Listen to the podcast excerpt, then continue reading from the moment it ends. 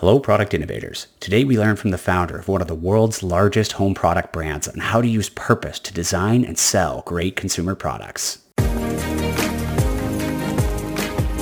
You're listening to the Product Startup Podcast the show that helps bring your product idea to life by chatting with successful inventors, product developers, manufacturers, and hardware industry professionals. Our goal here is to get to the bottom of what makes a product successful, from initial idea to getting your product on store shelves. We're taking you step by step to build a functional product and scale your product business. Hosted by Kevin Macko, one of North America's leading experts on hardware development for small product businesses. Now, onto the show. Welcome back, everyone. Today I'm very excited to introduce Paul Rowan to the show. Paul is the co-founder of Umbra, a household product company that designs, manufactures, and sells hundreds of consumer products all over the world. You likely have at least one of their products in your home right now.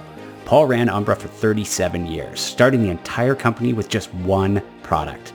Today, Paul is going to share some valuable knowledge on how inventors, startups, and small manufacturers can use both strategic purpose and higher purpose to create a great first product and your first product business. From there, how do you leverage those principles to scale into a global product brand as he did with Umbra? Now, on to the episode. Paul, welcome to the show. Hi, Kevin. Thanks for having me. This is great. Excited to have you on. I see in your background, you're in like some crazy creative art studio. That's at your farm. yeah, well, we have these outbuildings and we converted them to um, studios. So, yeah, my wife does a lot of painting in here and it's kind of like a very quiet space to do something like this recording. So, that's why I'm here. The house yeah, is really busy with dogs and babies and all kinds of stuff. So, this is a nice spot. That's perfect. Sounds great. Some... It seems like very like a zen space there based on the little tour tour you gave me before the show. I want to jump in today just into the topic of purpose. Yeah. Which is the first time we've talked about this on the show. Obviously, it was a big element of success with Umbra, a massively successful uh, international product company. But uh, let's go back to the very beginning. You were at Umbra for a long time, I believe since 1980, 37 years. Yeah, yeah, it was quite a run. It started with, it's funny, quite a few of the executives in the team that founded the company over the first few years were musicians that we had we had bands with. So it was like uh, we all knew each other from from that pursuit, and we were creative. We were trying to do really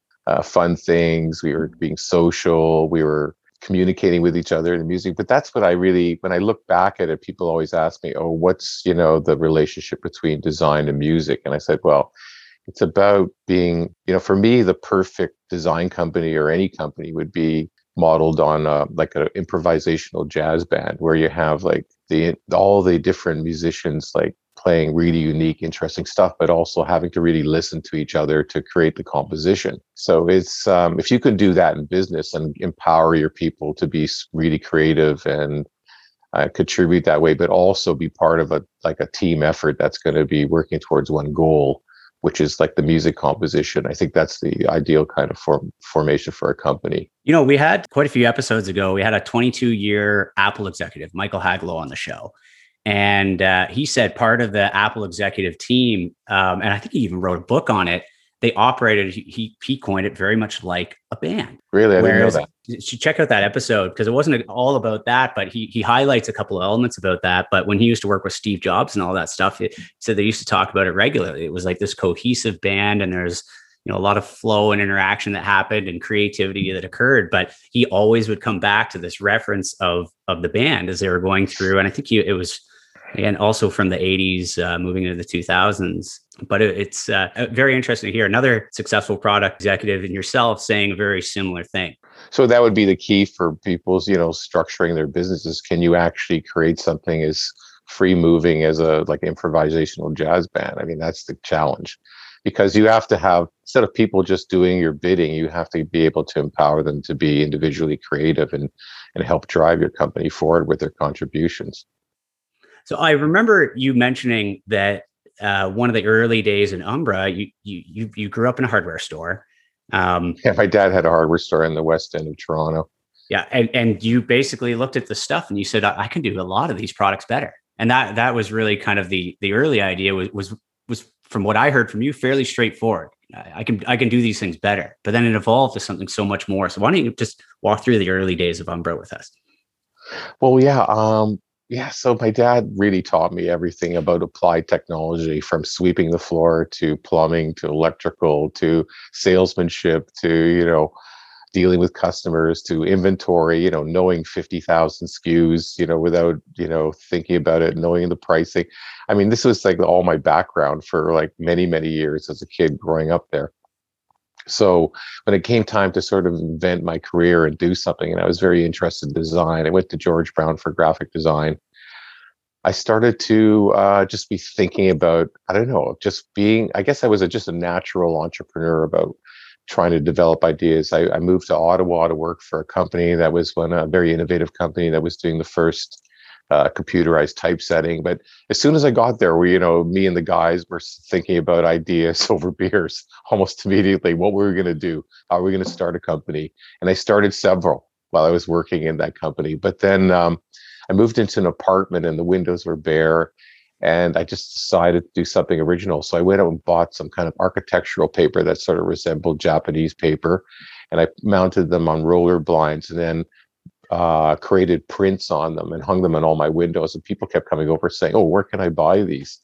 And uh, you know, uh, I took it to my business partner in um, in 1979 in Toronto, and um, yeah, he said it was Les Mandelbaum, and he said, "Yeah, let's let's start this business out of this." And it was like uh, just a um, just a big change in my life. Like how yeah, we're gonna make one of these products, we're gonna take it to market. So it was at the time. It just I just wore every hat. I was a manufacturer, I was designer, I was branding. I mean, it was great to have that that background of graphic design. I think that was um, I really encourage people to be able to be great communicators through that kind of training and I was able to develop the company. Like when we first took the product to the trade shows, like in Chicago, a Housewares Show, people thought we were a lot bigger company than just two guys, you know, because we had that professionalism about, you know, branding, trade show booth design, like all these things. I mean, um, I think that's really essential for startups to have that kind of multidisciplinary background to be able to launch these ideas. And then eventually, once we got that idea out there and actually wasn't even the best idea. It lasted for, lasted for a few years uh, but it put us in in the market. So they sent the message here is like whatever your idea is get embedded in the market start learning about the sales channels start getting sales channels in place distribution relationship with retail customers in our case and, and just start growing. And then people kept coming to us after saying, Hey, what's your next product? We want more. We're going in, we're selling these customers. We don't just want a couple of SKUs. We want to build out the line so it's much broader. And then that was the challenge. They just threw the gauntlet down. They said, okay, yeah, here's our next product. Uh, we use offcuts from the blinds to create placemats. And then we started getting into more houseware items, uh, injection molding, and just expanding the line, like so that and we realized too that you know we didn't know what nobody you don't know what you don't know. These products could you know you could work on them for a year and then the instant you put it in the market it could fail. It could be because it's not competitive. It could be because of competitors. It could be it didn't meet the you know users needs.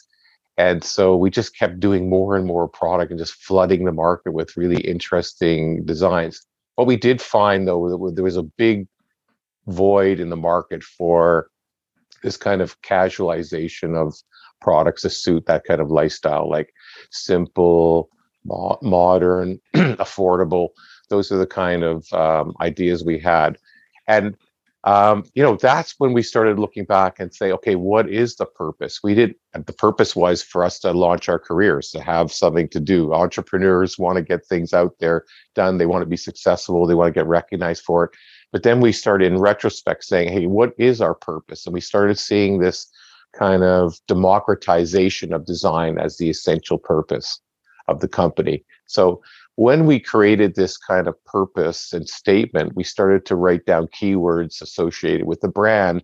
And then we could talk to all our vendors, our recruits, our, our employees about what the, the purpose of the company was. And then that started to attract uh, young designers, better vendors, um, you know, global uh, uh, vendors and customers. So I think this was really essential for our growth. That's amazing. A couple things I want to unpack there, especially from the beginning, is like first and foremost, uh, you just started out with one product, but something mm-hmm. else you mentioned is you you worked really hard to make that a very a, a quality version, or at least a very professionally presented, professionally built product, which you said was very important for the first. I think the really interesting thing here is the fact that you started with one, you did a really good job at it, and what that allowed you to do is build the market, and then that market the customers in particular, which would be, I guess, your retailer wholesale buyers, those folks are the ones who started driving you to start expanding the product line from really what started as just one thing. It's really true. And then that's just leads me to the discussion about, you know, who your stakeholders are and who you're who you're partnering with, with like everyone along the line. If you can bring them in as partners, as you know, the virtual partners, they may not be financial, but they're all stakeholders. Like they're they're involved in what you're doing. The retailers want new, innovative product. Um, they're going to tell you the situation of the market. They're in touch with their customers, right? We're not. We're like sitting there as designers, manufacturers. The retailers are face to face with the customers. This is in the 80s, by the way. So now we have the opportunity of actually being face to face with our consumers, which changes everything. But yeah, we always had great partners that were informing us about the business, about technology. I mean, sometimes technology was the biggest driver uh, of, of new product for us. Like when we saw a new plastic material or an additive or effect, uh, we, we started to incorporate it in the product and really made us an innovative and stand out. It's true what you said that the first product is really the most important because you got to get it in the market. You got to have some measure of success it doesn't have to be perfect. Yeah, some some some entrepreneurs will just wait, wait, and wait to get the thing perfect, and like in the market can really pass them by. It's really important to get something out there that's going to be good and decent enough that you can support and um, and, get it out there. Now, today, of course, with the consumer as advocate and you know liking or not liking you, you can pretty instantly, you know, fail uh, by a lot of bad reviews. So you have to be a lot more car- car- careful these days about the kind of quality of the product that you put out. That's certainly something that people are really, um, you know, judging you for, and service. We're, a big advocate of less features but higher quality on the features that you're doing. Right, keep it to a, a we call it smart MVP, uh, and, and our, our design language that we use at the design firm is brilliantly simple design. And it's something that we, especially with our startup customers, something that's really important to say. Look, you don't need every bell and whistle on here but the couple of bells and whistles are that your main value add, make sure that you do those and you do those well. Because yes, those reviews and everything like that, it is much more of a dynamic, real-time environment. But I like what you say, it doesn't have to be perfect. And that I think is the the real key here is for the listeners to understand here that what Paul is not saying is just to release whatever you can to the market. saying release something that's of of a of a good a reasonable baseline quality and done in a professional format everything from the way that you're pitching it to the actual product itself to the quality of your manufacturing, your customer relations, all your stakeholder relations along the way. That has to be done well because that's going to be your initial flag in the market.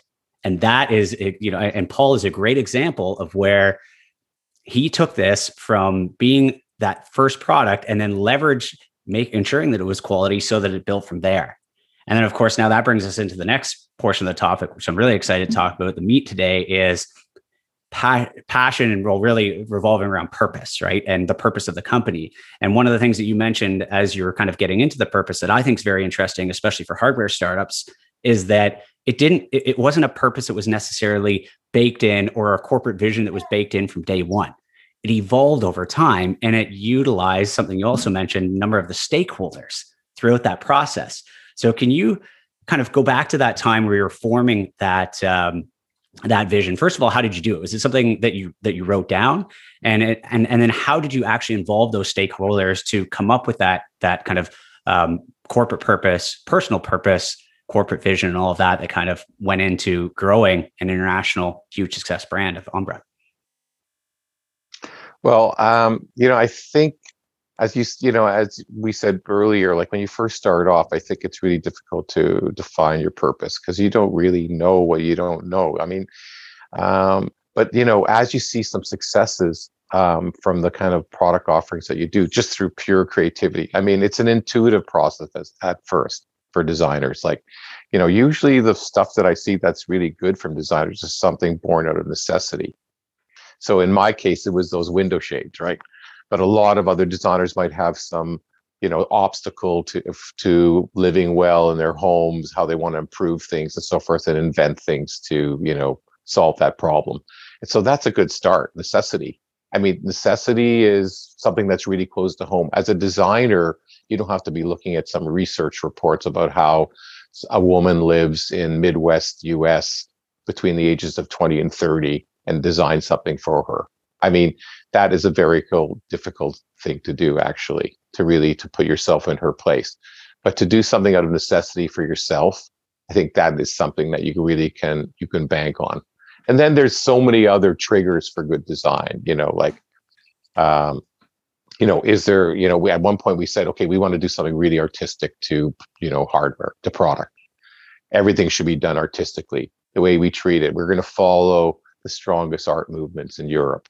We're going to look at all the kind of influences that that has and incorporate that into our products and become and elevate the product through art.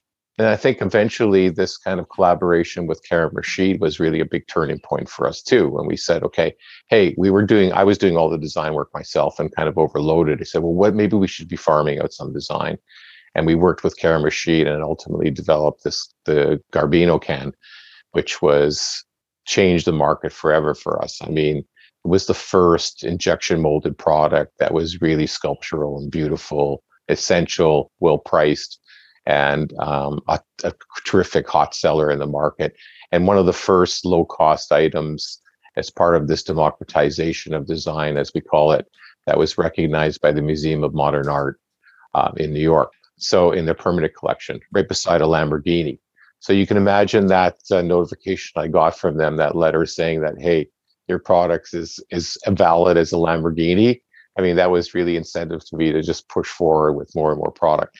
So every way step along the way when you look in retrospect um, you learn about what your purpose is and you see what the, the you know successes were at some point you have to say okay we need a strategy we're growing we've got more and more employees we've got a global vision to expand our business how do we bring everyone together and you have to we wrote it down yeah we created keywords around the the business and that formed the kind of idea of what our uh, purpose was. And um, we followed that. In fact, we had meetings. Uh, every meeting we had, where we had especially new recruits in there, we talked about our purpose. We went around the table talking about the keywords. So I think this is something. Whenever I talk about startups today, about uh, you know creating a brand, uh, we talk about keywords a lot. Like define your purpose through keywords. Are you able to share what uh, some of those uh, purpose values were? Yeah, absolutely. You know, was uh, was modern. Absolutely. Look, this is a kind of checklist when you say, okay, anyone, you know, people used to come to me all the time and say, Paul, I got the perfect product for you, right? And then they'd show it to me and we'd be so disappointed, like be nothing to do with anything we were doing, right? So like there's a checklist that you have for everybody when they're showing us product, developing ideas. You know, modern, it's essential that it be modern, you know, it's essential that it be really new, you know, unique and innovative. So if it's not innovative, it's not modern, we're not going to do that product, right? It also has to be affordable, accessibly priced. So that that's a huge, um, you know, um, definer of what the product is. Like anybody can do anything at at any price, but can you do it so that it's accessible, so it could be, you know, mass produced, so you can deliver it and it can be um, accessible, you know, um, functional. Okay, so we don't do just frivolous things. We just we don't do everything we do has a kind of function to it. So you have to build in that form and function balance uh, innovative modern and accessible. So those are things that we talk about all the time. Now eventually that purpose you know has to evolve too because those are kind of kind of functional uh, purposes there's other purposes that are even more important than that today so go can you go through those as well like as because i find that quite interesting because earlier in the business, generally, like your your first purpose is is to pay the bills. and you said it earlier, your original purpose was to make a career for yourself. But as the business evolves, it becomes more strategic. And that's when you get into your functional uh, purpose, which is right. kind of what you highlighted there. Mm-hmm. And then, and then you had the, the, the luxury as, as, the business became kind of a, a world class company. You had the luxury and the ability and the foresight to actually evolve the purpose to something even more. So, can you walk into what that more was for Umbra for, and for you? Well, I think it's around a community. You know, like the first thing that you think about is like, why, who are we, and why are people attracted to us, and how can we create a community around that?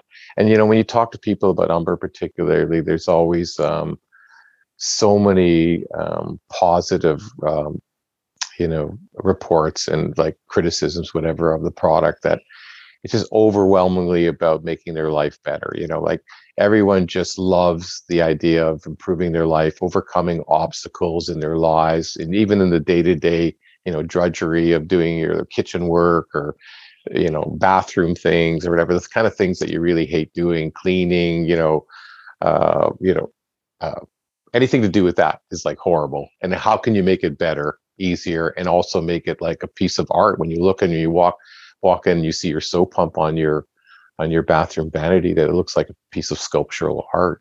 I mean transforming you know day-to-day product into art is like such an important purpose uh, for the company. Um, you know and today now everything has to revolve around um, there's new purposes that are mainstream now. If you look at surveys from uh, millennials that are um, you know take you know growing in, dim, uh, in in purchasing power in the market there are other definitions that they're looking for for how they how they decide on to make their product buying decisions so you know certainly sustainability is a big one now when we were developing the product we always had a sustainable idea but it was very difficult for example in plastics just to get recycled plastics and to be able to use them you know 20 years ago in a consistent way was almost impossible. You know, you couldn't get it, you couldn't buy it. It was inconsistent um, a distribution of those products. You could only do them in black, you know, because it was always reground. Uh, you know, really, it was kind of ugly the, the situation to do things sustainably. Now that's changed. Now you have options, right? Um, I'd say, um, you know, the way you treat your workers, the community around your workers, how you have to treat them, and it's not like uh, management versus employees anymore. It's a much more um, transparent relationship, right? So those are really important. Like, and then when you realize, you know, at the beginning you're thinking, oh, you have employees, okay, like either do what I say or just get out of my way, kind of thing. It's a horrible type of mentality that I admit that I'm I'm guilty of. But I think today now you have this kind of relationship with your with your employees that's a lot different. That to attract them, to be able to you know um, keep them, to train them, I mean, these are really important things. Uh, you know, the environment. Uh, just you know, things are things are a lot different today about um, those kind of buying decisions that uh, that people are making. I, I feel like I had a very similar trajectory um, building Mako Design, where at first you know you're paying the bills, and then you get into your your your real kind of functional uh, purpose, which creates an incredible firm with incredible services. And then you eventually get to a point where uh, the community and these greater purposes. And I find a lot of that was actually uh, things that I discovered as the feedback was coming back in. Something you mentioned are the reviews when people say, oh, this thing changed my life. I could no longer do this and now I can, or this is beautiful or whatever else. So now you're improving lives. And that kind of comes around in the end. And I feel like I was much like you, where it evolved over time. So, what I want to know from your perspective is are there things looking back where you have these greater purpose and values that, that developed over over years and years that people who are in the early stages of developing a hardware startup can maybe get ahead of the curve. Things that maybe they could implement early so that they can start attaining some of the value and the benefits earlier on or things that you wish you had have done earlier that would have really kind of amplified that as opposed to you know getting there 10 20 years down the road as i feel both you and i did with our respective firms well, um, I did a lot of things wrong. I mean, I also did a few things right, you know, like, but I mainly did things wrong actually, because I think this is the kind of thing that you can, can you build a business when you know you're going to make a ton of mistakes? It's going to be really costly. And can you, do you have the pocket, the pockets to be able to survive like a failure Do you have, um, you know, the right people that'll be able to stick by you? I mean, these, you know, because this mistakes are just enormous. Like almost every business plan I look at, I say, well, whatever your cash, whatever cash you need, pretty well double it. Like almost every proposal I've ever seen, it's wrong. It's way more expensive than you think because you're going to make so many mistakes along the way. So that's one thing I would say to to startups is like for sure, like whatever you, you don't know what you don't know. So you better have a strategy to be able to, you know, be able to respond to a, a you know a bad situation. You know, um, but luck, you know, being able to stay in the game until you really can get that product that'll catapult you into success. You know, you'll have um, um, so many items that'll maybe just keep you afloat. But then you wait for that one that'll really sort of get you that brand recognition, that you know, a product that will be aligned in in buyers' minds with your brand. You know, something that's really unique. Um, you know, that's what you really sort of strive for. And you don't know what that is until you can actually sort of get yourself into the market, like deep into the market, where you can actually sort of emerge with a solution that nobody ever else has ever thought of I mean, this is the kind of moment, the epiphany, just so exciting. You know, so I've had those maybe in the in in in the in the 110 degree office in Indonesia, you know, working on some product when they bring me a sample and I thought, oh my, this is it. Okay, this is it. You know, but how many years of and how many hours of toil and working in really bad conditions in Asia and different factories and everything till you hit that moment. I mean, you just have to immerse yourself in a lot of work and a lot of trial and error.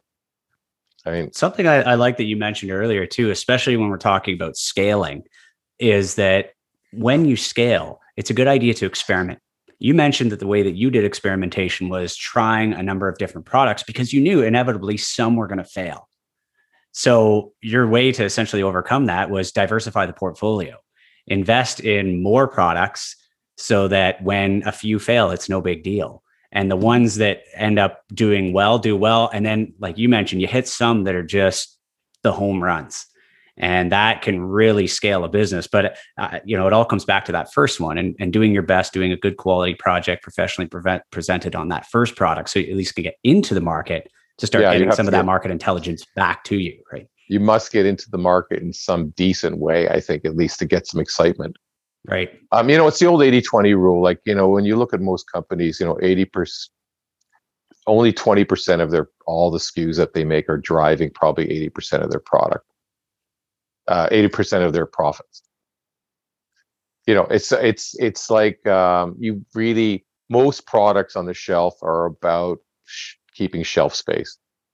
But there's always going to be i would say like almost every brand that's out there i don't know i was really shocked yes a couple of days ago i was in the grocery store looking at you know i like looking at brands and how they're displayed. I go by the cheerio section. I never realized that the cheerios actually had about 50 skus across about eight feet of um, grocery store shelves. And the main one cheerios the plain whatever that one is is probably 80% of their sales. But they maintain that you know eight feet of brand just to keep that shelf space to maintain their brand. So there is this idea of creating collections. Like we we immediately started to create collections around individual products so that we could have that kind of visibility on the shelf. I think that's something that we learned pretty quickly create collections create excitement create a story around your product you know one item is really good but you're not going to get that visibility necessarily that you need to to move your company forward.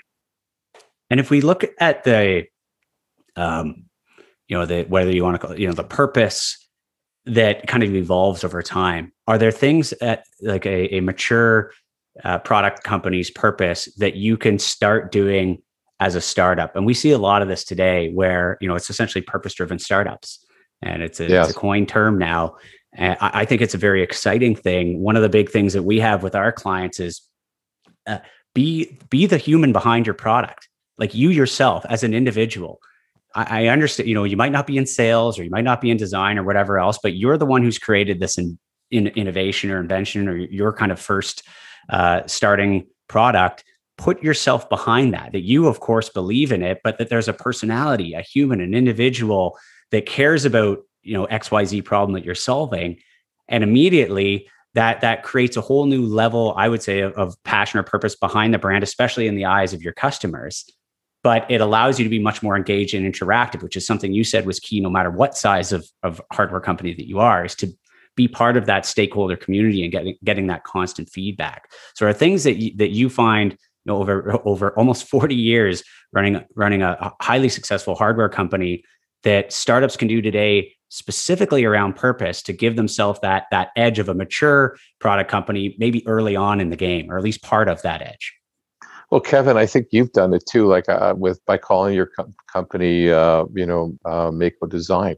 I mean that's a great example i should be interviewing you i think kevin about all your business and design insights rather than me but I think, yeah, I see a lot of startups they, they hide behind um, some kind of ambiguous name for their brand when it's actually them. They invented it.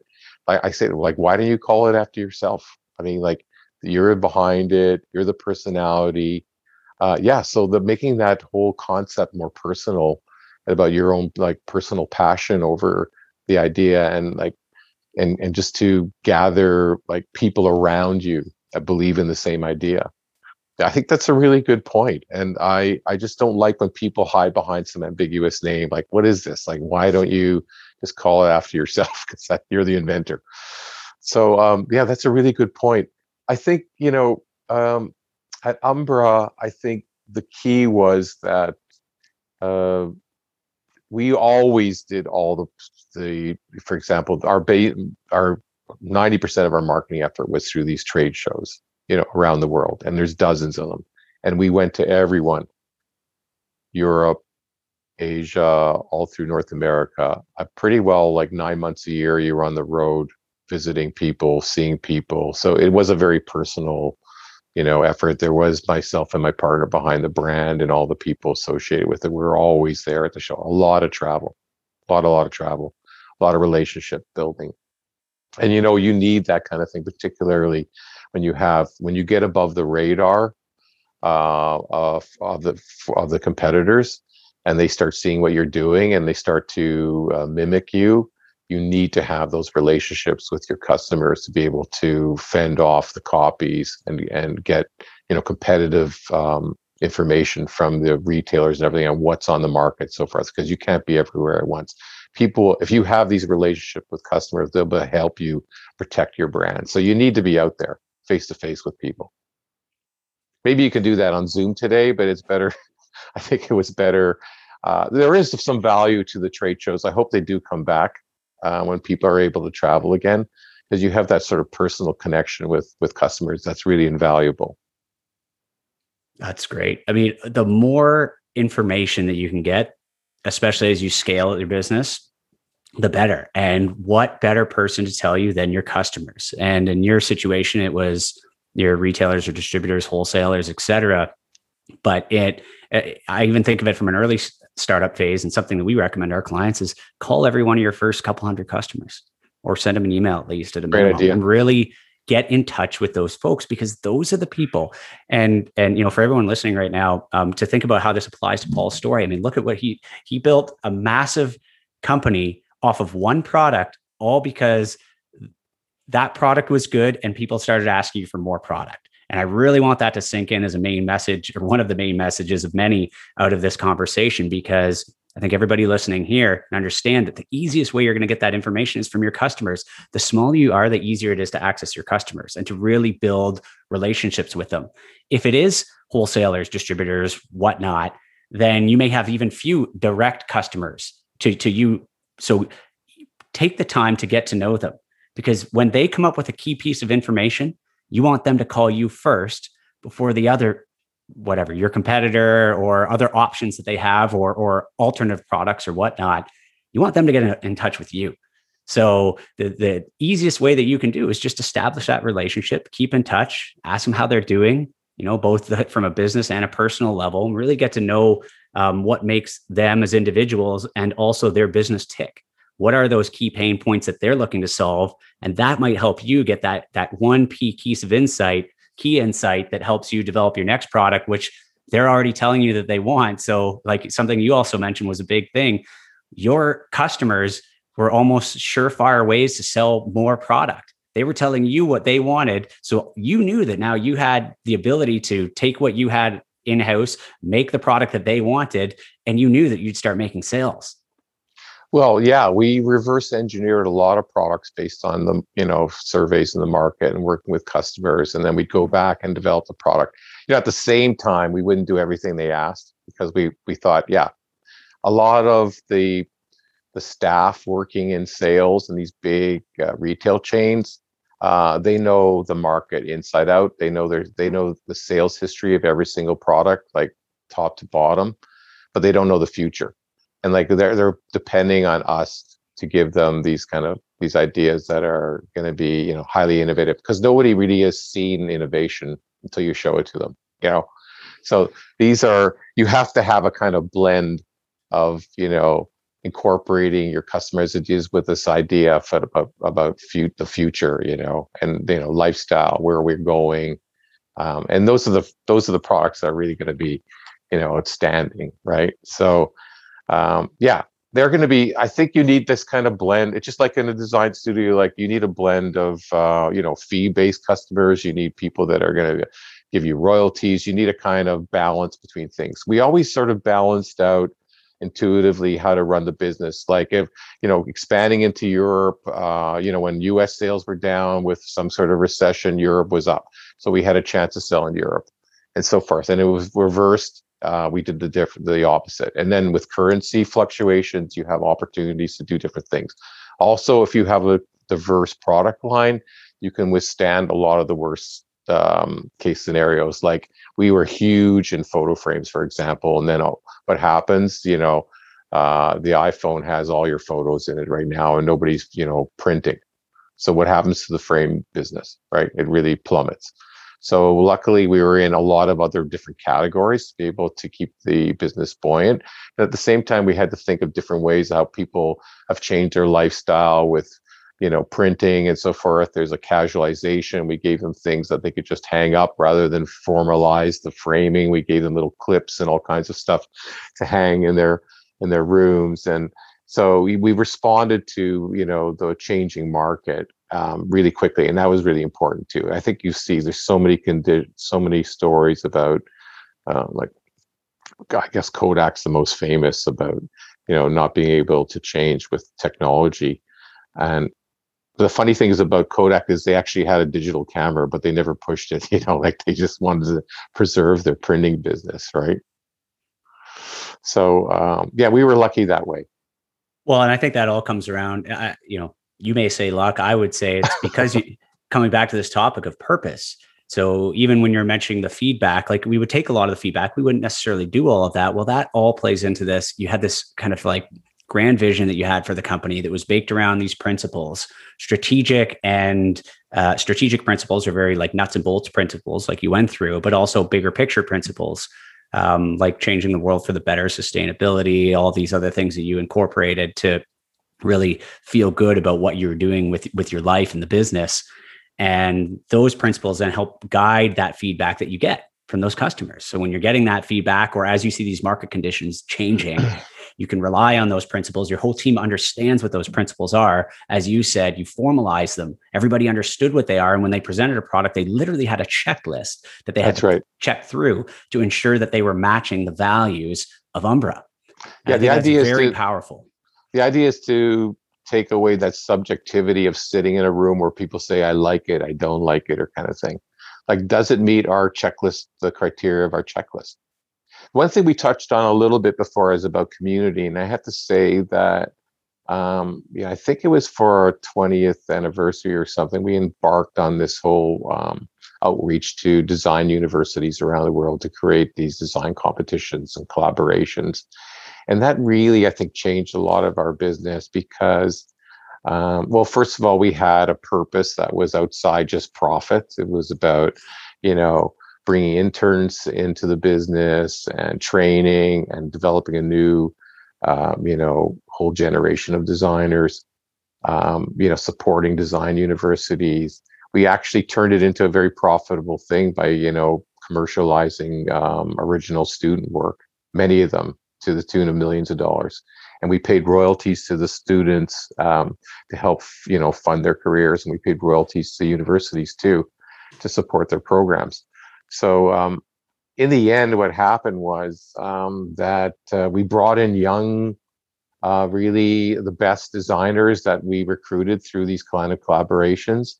And they ended up you know really keeping our business fresh in terms of our design outlook. Like I'm a huge fan that, of the university awards, by the way. And you know, we've before our firm could afford it, before we had the time, we we uh, the first award we did, the university award, was university wide at Ryerson. Still going on to today, the Mako Ryerson Innovation Award. I just keynoted it last week, and um, it, it's it's an amazing feel good experience. But it's incredible to see the power of the student innovation that actually comes out of it. And I imagine you saw the same things. Now we're doing it at all kinds of colleges and universities, generally on an annual basis and every year, I'm blown away by what the students are coming up with. The cool thing for us that I, I always thought was uh, kind of a, a, magnificent part of, of the, the innovation award that we did is you didn't have to be in design or engineering or whatever else. It was agnostic across the school. So what we would have is folks coming up with an invention idea in the math department and then working with an engineer and then going to work with a 3D, uh, you know, a kid who's in 3D printing, and all of a sudden they come up with this innovation that is world changing. And we've had many pr- product successes come out of that.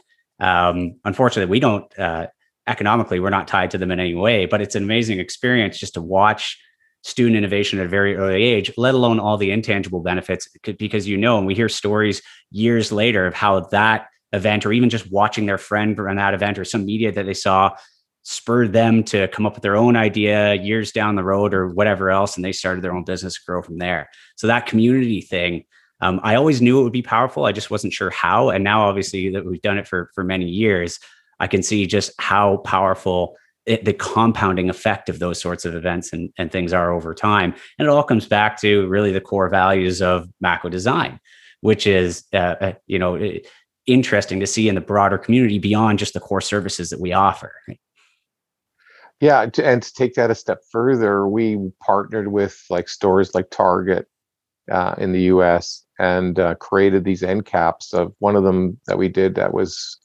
was huge was um, uh, designed by students for students for a back to school program, and the whole nice. end cap was all work from uh, Pratt in uh, Brooklyn and Humber in Toronto, Emily Carr, um, OCAD, NSCAD, um, just to name a few of the contributors. I mean, um, it was just fabulous. So even so, Target realized that hey, um, and they've always been driven by purpose to um, to really you know change the impression of a mass merchant to be like um, low cost fashion store like with innovation and their collaborations with designers and stuff.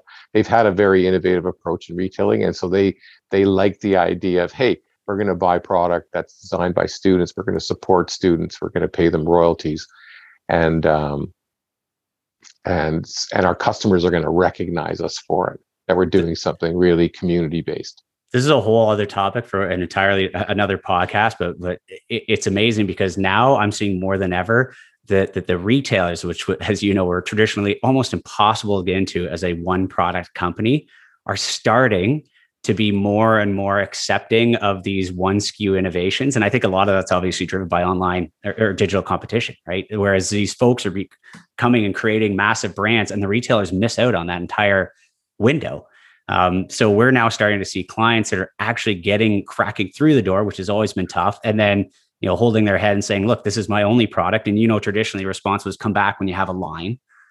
And nowadays, you're starting to see more and more retailers, and I really hope this trend continues. And I think it will, just because of the the, the competitive nature uh, driving online sales and a number of independent brands that are gaining traction. I think all the retailers right now, and, and I'm actually talking with some that are basically saying we want to be part of that innovative movement. We feel like we've lost out over the years, and it's programs like what you did there that I think helped show them that there's some real value, financial value to them, but obviously much greater community value that results as well. If they start bringing in more than just their big corporate buyers and think there's other folks here too that are creating great products, we should also think about giving them some access as well. And it can be very mutually beneficial.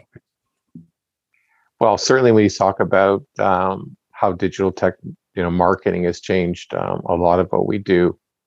Um, you know, I really talk about um, to the designers about like um, you know everyone always thinks about uh, bricks and mortar as the sort of destination for their product, unless it's an app, of course, right? That's on your phone.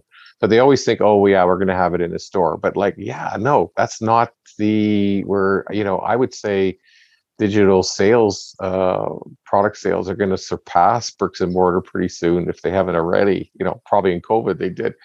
So, um, you know, how do you design a product so it's effective for digital marketing? Well, first of all, I see a lot of presentations of product and they show me something on a big screen, you know, projected and everything. I say, yeah, don't show it to me on um, a screen. Show it to me on your phone because that's how most people are going to be able to view your product. So when you say that to a designer, and they've got a sort of ambiguous looking form to it that's sort of blobby with no you know separation or color or definition. Like how does that look on a phone? Okay sure maybe it looks great on a store shelf but on a phone where most people are going to be looking at it it doesn't look like anything. So how can you build more you know interest into your product because you know that now the the main marketing uh, you know venue is going to be um, a cell phone and same with anything branding too. Like i see a lot of i work consult on a lot of uh, branding right now and i say like hey show it to me on a phone where it's like in the corner of your instagram post.